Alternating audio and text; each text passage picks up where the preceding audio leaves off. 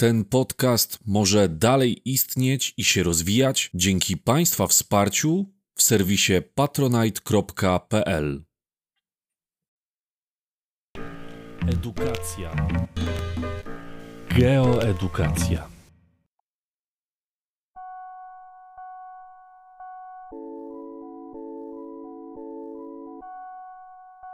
Świat, którego udało się uniknąć. Pewnego dnia, szukając w internecie na stronach NASA materiałów dotyczących dziury ozonowej, natknąłem się na ciekawy wykres, który prezentował wskaźnik promieniowania UV.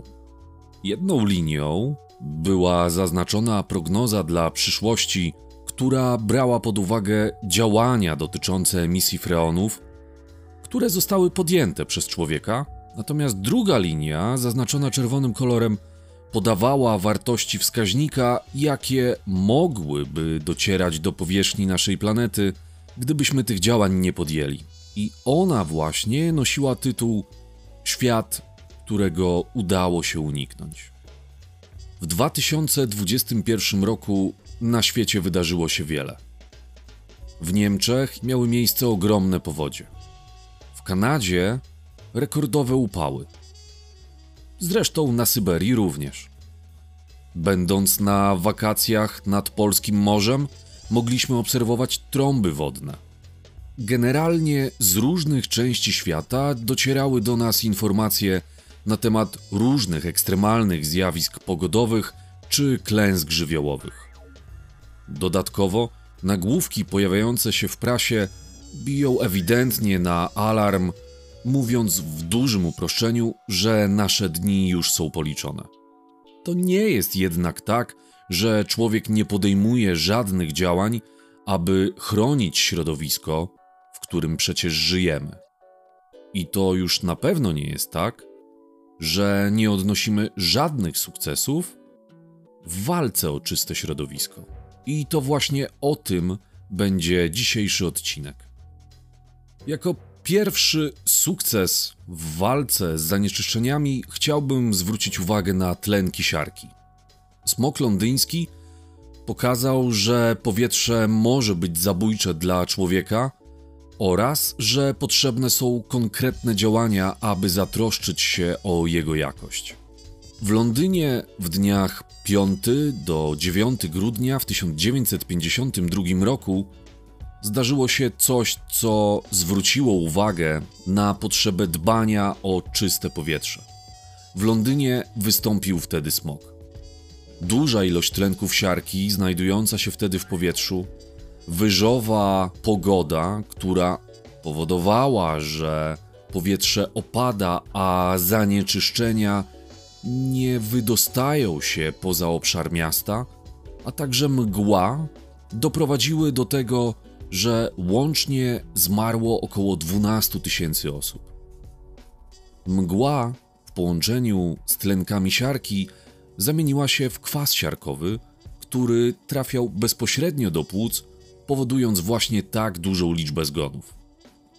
Był to jeden z sygnałów, który z pewnością musiał dać dużo do myślenia współczesnym ludziom, że to nie jest do końca tak, że możemy żyć niezależnie od środowiska.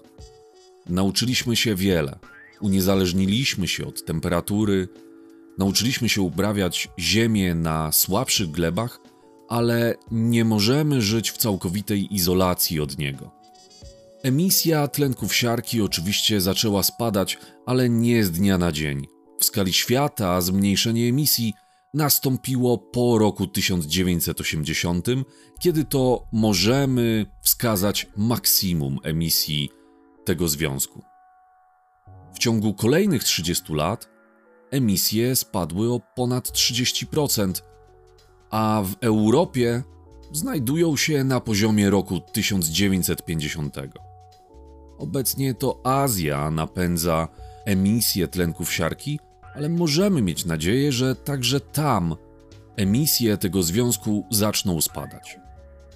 W ostatnim czasie bardzo dużo miejsca poświęcamy jakości powietrza. W Polsce chyba trudno znaleźć kogoś, kto nie słyszał o smogu. w niektórych częściach naszego kraju jest to na tyle istotny problem, że samorządy samodzielnie zaczęły wprowadzać uchwały antysmogowe, nie oglądając się na władze centralne.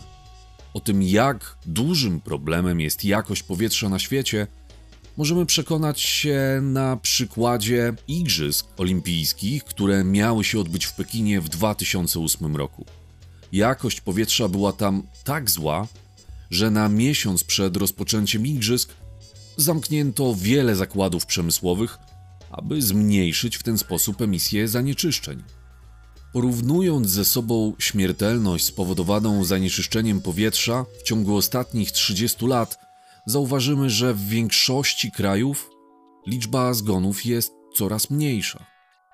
Z pewnością na zmniejszenie liczby zgonów mogła też wpłynąć poprawa medycyny w poszczególnych krajach, ale patrząc na ostatnie 30 lat emisji tlenków azotu, tlenków węgla i tlenków siarki, wyraźnie widzimy, że ich emisje zmalały. A więc z czystym sumieniem możemy stwierdzić, że przynajmniej w pewnym zakresie jakość powietrza ulega poprawie. Szczególnie dotyczy to krajów wysoko rozwiniętych. Kolejnym zanieczyszczeniem, z którym poradził sobie człowiek, są freony. Z mojego dzieciństwa kojarzę, że był to związek powszechnie stosowany w lodówkach czy w dezodorantach, i pamiętam, że zwracało się uwagę, kupując dezodorant, czy ma znaczek ozone friendly. Dzisiaj freony praktycznie nie stanowią już zagrożenia. Ich emisja jest na tyle niewielka, że nie stanowi to specjalnego problemu dla ozonosfery. Każdego roku w ciągu ostatnich 20 lat ich emisja regularnie malała. Dodatkowo, analizując dziurę ozonową znajdującą się nad Antarktydą, wydaje się, że tutaj także najgorsze jest już za nami. Chociaż freony jeszcze przez pewien czas będą krążyć w atmosferze i będą powodować niszczenie ozonu, to jednak co roku będzie ich mniej i miejmy nadzieję, że w końcu będziemy w stanie całkowicie zapomnieć o problemie nadmiernej ilości promieniowania ultrafioletowego docierającego do powierzchni naszej planety właśnie przez dziurę ozonową. Obecnie chyba jednym z największych problemów dotyczących zanieczyszczeń atmosfery jest emisja dwutlenku węgla. To nie tylko największy problem, ale także chyba największe wyzwanie, ponieważ od paliw kopalnych, które są głównym źródłem emisji dwutlenku węgla, jesteśmy uzależnieni na bardzo wielu polach, bo to będzie zarówno transport, energetyka cieplna, jak i produkcja energii elektrycznej. Z emisją dwutlenku węgla próbowano walczyć od bardzo dawna. W 1997 roku podpisano protokół z Kyoto, który bardzo dokładnie wyznaczał cele poszczególnym krajom w zakresie emisji tego zanieczyszczenia. Niestety niewiele z niego wynikło. Jednak docierają do nas pewne pozytywne informacje. W latach 2010-2019 emisja dwutlenku węgla z paliw kopalnych znacznie spadła w aż 24 krajach, a w tym samym czasie ich gospodarki się rozwijały, a więc nie wpłynęły negatywnie na to, co najczęściej podaje się jako główną przyczynę odwlekania ograniczeń emisji dwutlenku węgla. Także wzrost emisji dwutlenku węgla, pomimo że dalej następował w ciągu ostatnich lat, to jego tempo rosło o 1% rocznie. Wcześniej, w poprzednim dziesięcioleciu, a więc na początku XXI wieku, ten wzrost miał tempo 3% rocznie. W 2019 roku emisja dwutlenku węgla w samej Unii Europejskiej spadła o 4,5%. 2019 rok był jeszcze przed pandemią, a więc nie miała ona wpływu na zmniejszenie tych emisji.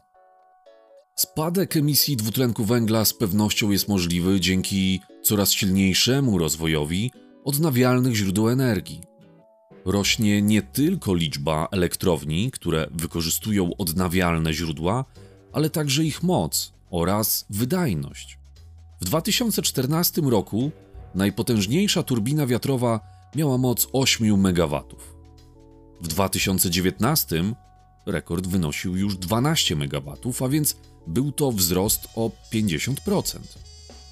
W 2024 roku mają być gotowe turbiny o mocy 14-15 MW, a Chińczycy ogłosili, że w 2022 roku będą mieć gotowy prototyp turbiny, której moc będzie wynosić 16 MW. To oznaczałoby, że w ciągu 8 lat maksymalna moc uległa podwojeniu. W Polsce widzimy bardzo intensywny rozwój fotowoltaiki. To, co obserwujemy na świecie, to spadek cen za instalacje wykorzystujące odnawialne źródła energii. Dzięki rozwojowi technologii możliwe jest po prostu coraz tańsze produkowanie poszczególnych komponentów. Dotyczy to także elementów towarzyszących, takich jak magazyny energii, które warto jednak zaznaczyć, że na razie stanowią poważny problem i dosyć duży wydatek.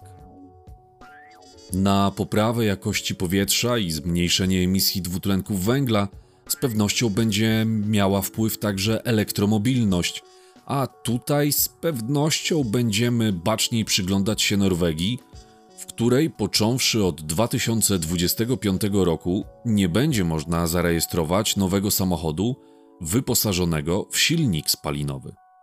Jednak może się okazać, że nastąpi to dużo szybciej niż w 2025 roku, bo już teraz w 2021 roku wśród aut sprzedawanych w Norwegii tylko kilka procent są to samochody spalinowe. Pozytywne informacje docierają również ze strony energetyki atomowej. Elektrownie tego typu potrzebują dużych ilości wody. Z tego powodu, między innymi, ciężko byłoby pozyskiwać z nich energię na obszarach pustynnych. Jednak prowadzone są badania nad zastąpieniem wody przykład solą, co rozwiązuje ten problem. Bierze się pod uwagę oczywiście także inne czynniki chłodzące. Próbujemy także wykorzystywać inne źródła energii w energetyce atomowej, takie jak tor. Jest to pierwiastek, który w przypadku ewentualnej awarii jest bezpieczniejszy dla środowiska, a przy samej produkcji jest bardziej wydajny. Oczywiście pamiętamy o tym, że mamy wiele do zrobienia w wielu dziedzinach naszego życia, ale dostrzegajmy też pozytywne informacje to nie jest tak, że nic się nie dzieje i miejmy nadzieję, że zarówno działania rządów, korporacji, jak i nas samych przyniosą pozytywny efekt w walce o czystą planetę.